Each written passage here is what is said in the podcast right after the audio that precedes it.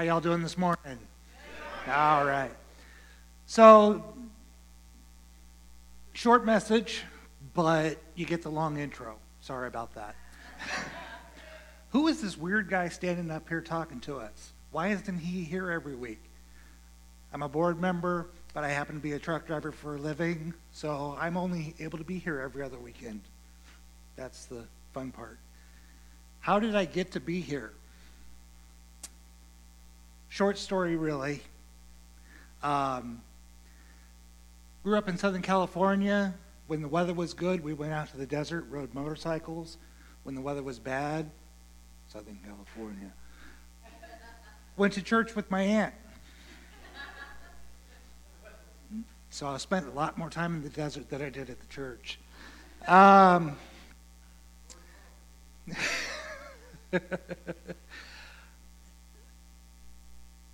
when I was in third grade, my aunt said, You're going to church camp. And I was like, mm, well, Okay, I guess I am. And third or fourth night of camp, we're sitting around the campfire singing songs, and they pass out these cards, and they said, Do you want Jesus in your heart? Fill out this card. And I'm like, mm, That sounds good. Fortunately, God took it a lot more serious than I did. Um,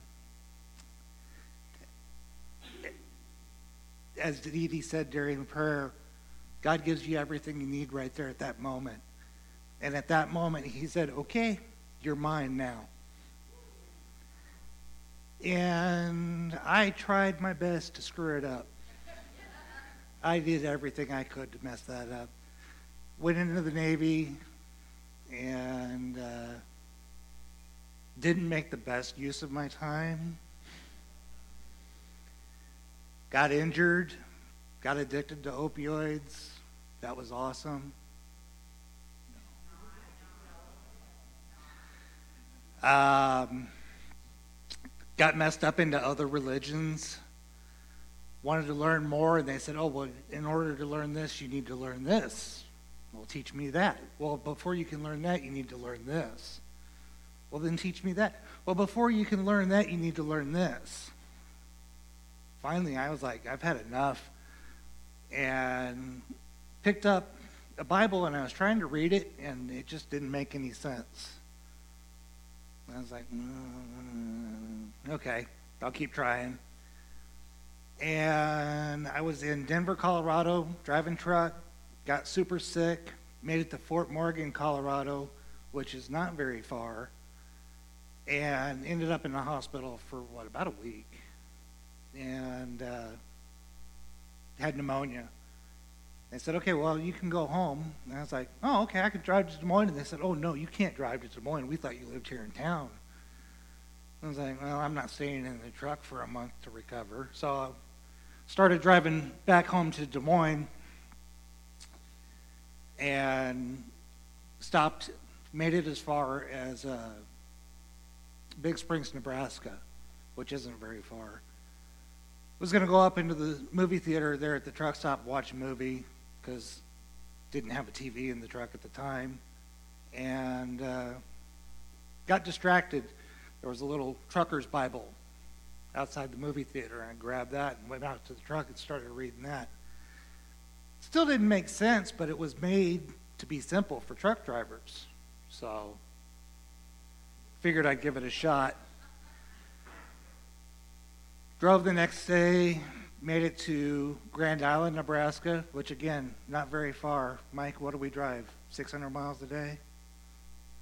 I'm driving 150 miles a day and getting tired, so that's not good. This is where everything changes. Wake up in Grand Island, Nebraska. Walk into the truck stop. Truck stop parking lot's nice and dry. Good deal. Get out to the truck, start to drive to the interstate, everything's nice and dry. Nobody's talking on the CB. Okay, it's going to be a good day.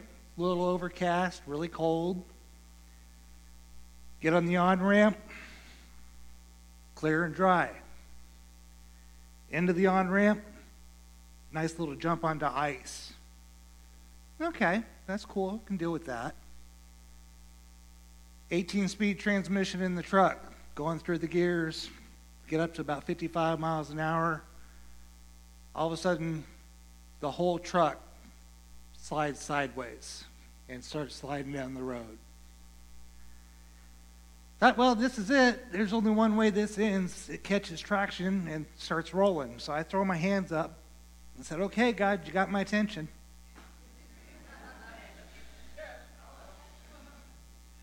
Nothing more I can do, so what do you want? I kid you not, ladies and gentlemen, I heard audibly, follow me. Okay. Follow me. Okay, Siri, that's fine. Um, I grabbed the steering wheel and the truck went straight down the road. That does not happen.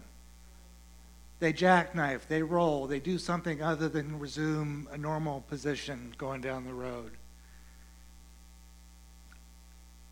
I'd driven across the country so many times, I knew exactly where I needed to change the radio station to keep listening to Rush Limbaugh as I was going down the road.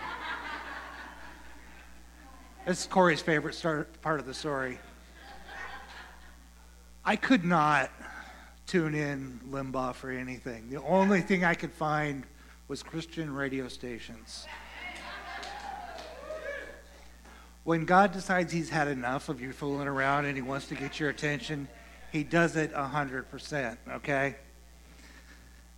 Um, sat, I, I drove that day, laid down, read the, that Christian trucker Bible, and suddenly everything made sense. There was a verse in there that said, Let him who has eyes see, let him who has ears hear. And the scriptures started to make sense. It was like, oh, okay, if I pay attention to God, this stuff starts to make sense. I can deal with that. April 1st, 2001, Marianna, Florida. Truck stop of America, the, the uh, truck stop chaplain happens to be the scale master just down the road. He says, If I can't save your life, I'm going to take it. what? Um, he's going to stop you so you, you're legal. Anyway, April 1st, 2001, I made the decision that I was done messing around with everything else in life and that I wanted to be Christian. And the truck stop chaplain said, Well, today may have been the day that you made the decision, but you've been protected for a while. And I told him about that church camp story, and he said, Yep. Just because you didn't take it seriously, God still did, and He's going to protect you. Now, that's been a long time ago, it seems like. um, still didn't have a home church. I was in Pennsylvania, stopped off at the chaplain's office, and she said, Oh, you live in Des Moines. I have a friend that has a church in West Des Moines. You need to go see her. So, Okay. They gave me the directions. I went down Grand Avenue to where this church was supposed to be. It was supposed to be right by the Nazarene campground. That's pretty hard to miss, right? Couldn't find it, couldn't find it. Drove around, drove around, drove around, ended up on Ashworth. Drove by this place, and I was like, well, if nothing else, I'll go back to that one if I don't find another church before I hit the wall y'all know there's no other church before you hit the wall. So I came back here, and they hadn't even started. And the pastor comes up, and he had this hideous. I, I've told him this story, so it's okay. He had this hideous sweater on. And it was shortly after Christmas, and I was like, wow, somebody in the church gave him that hideous sweater, and he loves him so much, he's going to wear it. So maybe this is where I belong. And uh, not only do they let the truck drivers in the doors, but they let them on the board. so that's my brief story. You're going to get a little bit more of it here as we go through this, but um, I just like to take a moment and pray, prayer before we get started. Father, I thank you for this day. I thank you for this opportunity. May the words that I speak today be your words spoken, and may they be taken as you intend them. Be with us throughout this week. We ask, Lord, for your protection over the people of Ukraine and for clarity for those in Russia who, who don't agree with their leadership, Lord. Be with us all. In your name we pray. Amen. Message today is on self care. It's not um, an easy thing. Self care, according to Maria Barata, who is a PhD and a licensed clinical social worker, is the mindful taking of time to pay attention to you, not in a narcissistic way, but in a way that ensures that you're being cared for by you. I put out on Facebook, what is self care? Very first answer that was given to me was showering more than twice a year. Lighting a candle, taking a bath, coloring your hair. I think that was my daughter. Doing your nails, having laughs with people you love, going to the gym. Okay, Emily, whatever you want to do. Self control. That was, a, that was an interesting one. Saying no. Advocating for your own mental health. I believe this one was pastors not worrying about things you can't control. Does that sound familiar?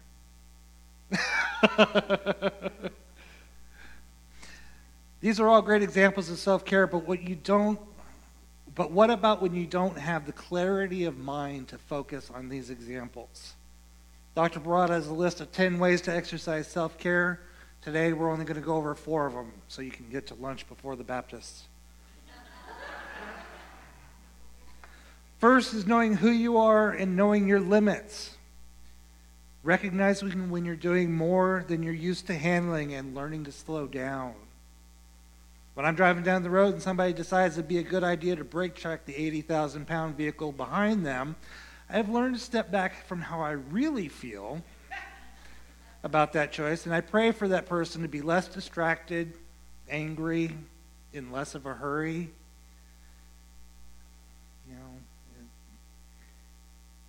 you just got to make good decisions sometimes, right? Matthew 14 14.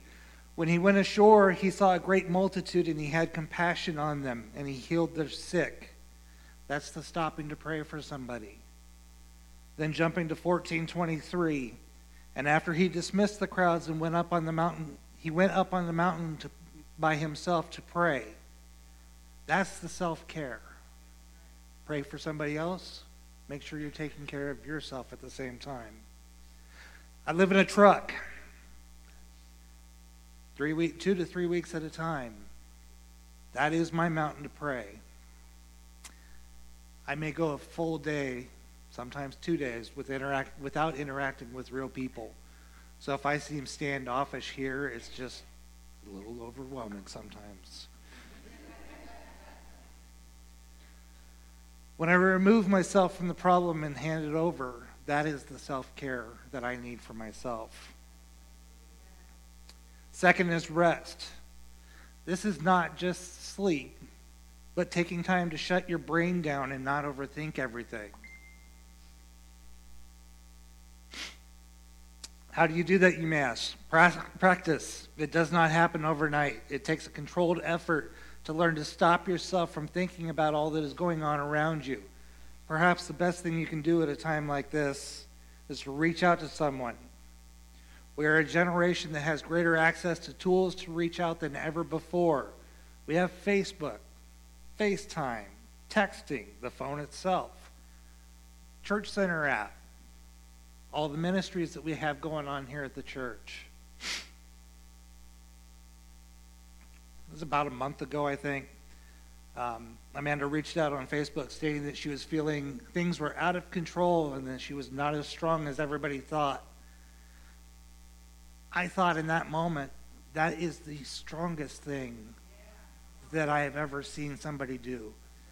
Say, I don't know how to get through this moment.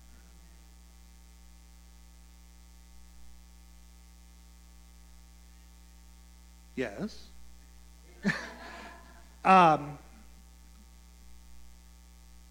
that just reaching out and saying, please, I need help. I need prayer. Whatever you're doing at that moment to get through that moment is, is the best thing that you can be doing. God had placed people in her life that were able to provide words of encouragement and to pray for her. When this happened, for me, I found that resting my mind has been much easier. When you make time for things like reading the Bible and taking time to reflect on what you have read and what God is saying to you, you can use that time to rest your mind because God wants to speak to your heart. Take your mind out of the situation.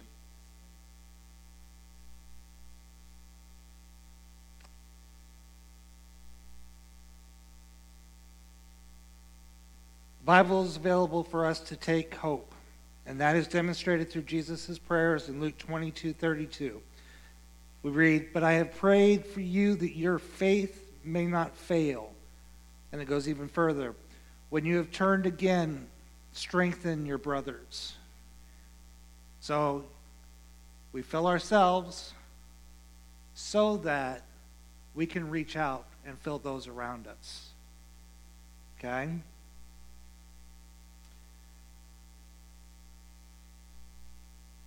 This is to me an indication that not only is Jesus praying for us as well, but he's praying that as we come through our difficult times, we will be restored and strengthen those around us.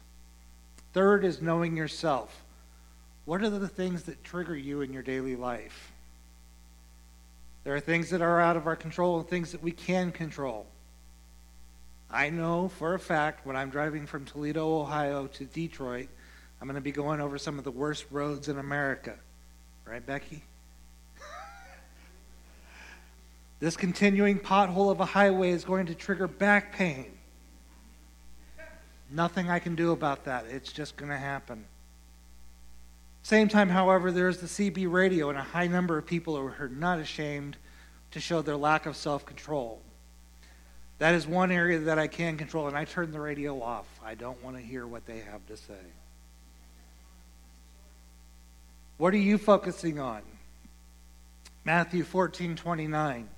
Jesus said, Come. So Peter got out of the boat and came to Jesus. But when he saw the wind, he was afraid, and beginning to sink, he cried out. While he was focusing on Jesus, he was doing well. But then he let outside circumstances distract him and take his focus off of Jesus. For you, it may be something that is going on while at a party or a gathering. Take the 30 seconds to remove yourself from the situation, and you will find yourself better able to control your situation. I'm going to combine the last two as I believe they are the same feeding your spiritual self and taking time to love yourself. The reason I believe they are the same is that in Matthew 22 34 through 40, we read, Hearing that Jesus had silenced the Sadducees, the Pharisees got together. One of them, an expert in the law, tested him with this question Teacher, which is the greatest commandment in the law? Jesus replied, Love the Lord your God with all your heart, with all your soul, and with all your mind. This is the first and greatest commandment. And the second is like it love your neighbor as yourself. For those of you that were at the retreat, this is the second time this weekend you've heard that verse. This is a different interpretation of it as well. Better than that, for the church, this is the third time we've heard this verse, as Pastor has taught on it as well. The Pharisee asked which was which law was the greatest, but he got a two for one. Love the Lord your God and love your neighbor as yourself. This leads me to believe that it is not narcissistic to love yourself to a point. If you have thoughts of self harm, is that the way you should be thinking of your neighbor?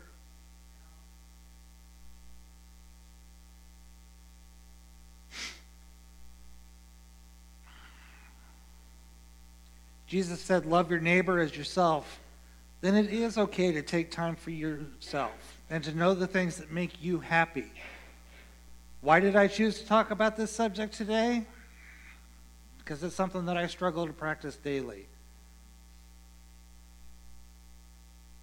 I have bipolar disorder that is aggravated by depression. I don't tell you this for sympathy, I tell you this in order to strengthen you. 1995, I injured my back while I was in the Navy, and the doctors said the solution to the problem was medication, as the surgery that they were propose, proposing was too risky at the time. 50% chance that I'd walk, 50% chance I wouldn't walk. So here you go, have some morphine. Take a month's worth of morphine in two weeks. Go back to doc. Hey, went through every went through all my meds. Oh, okay. Well, we'll up this prescription, and here's some more. So two months supply in a month. It wasn't a problem then. Nobody knew the opioid epidemic. Their solution was treat the pain.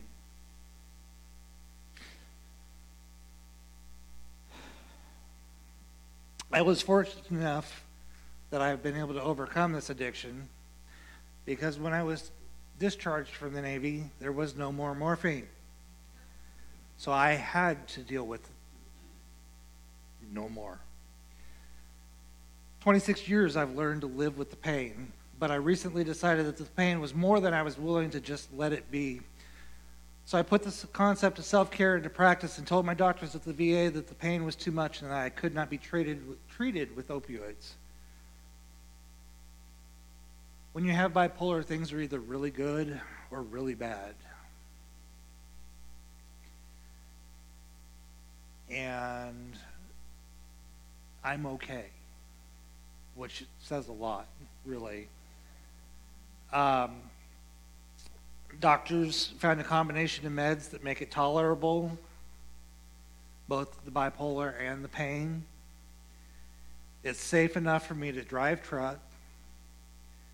This requires that I see my psychiatrist quarterly and that I show my employer annually that I'm being treated and that I'm safe to drive that truck. Whatever struggle you have going on in your life, it is not too much for God to handle. It, it did not take him by surprise. He's simply been waiting for you to come to him and to take that out of your life. Will all be sunshine and unicorns after you ask Jesus to take over the situation? No. The enemy liked it when your focus was on your circumstances rather than God. When Jesus is a part of your life, you will have supernatural protection. When you have others praying with and for you, this is multiplied. In Acts 19:15 we read, "Jesus I know, Paul I recognize, but who are you?" This situation arose because Jewish exorcists were attempting to drive out spirits in the name of Jesus, but they were not followers of Jesus and lacked authority. You are called to have authority. Oh, where'd it go? There it is.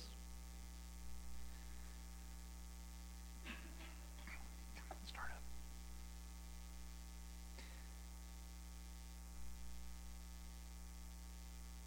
Final verse today is 1 Corinthians 12 12.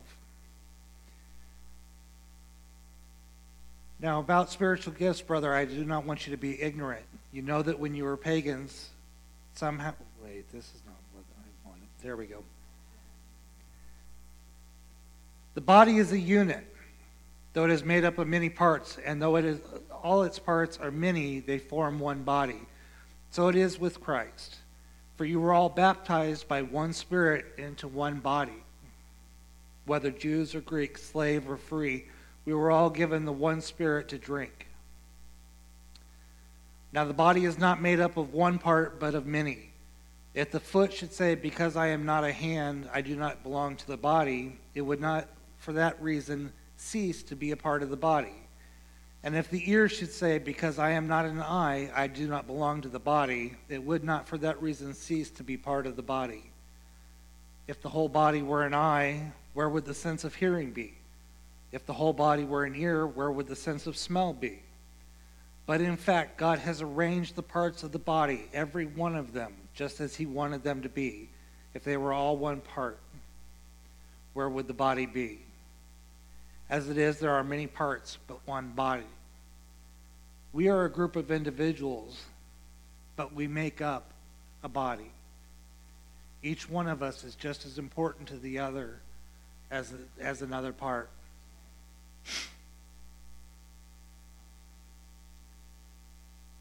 With that, if you have need of prayer in your life today, I invite you to come forward and have somebody pray with you and for you.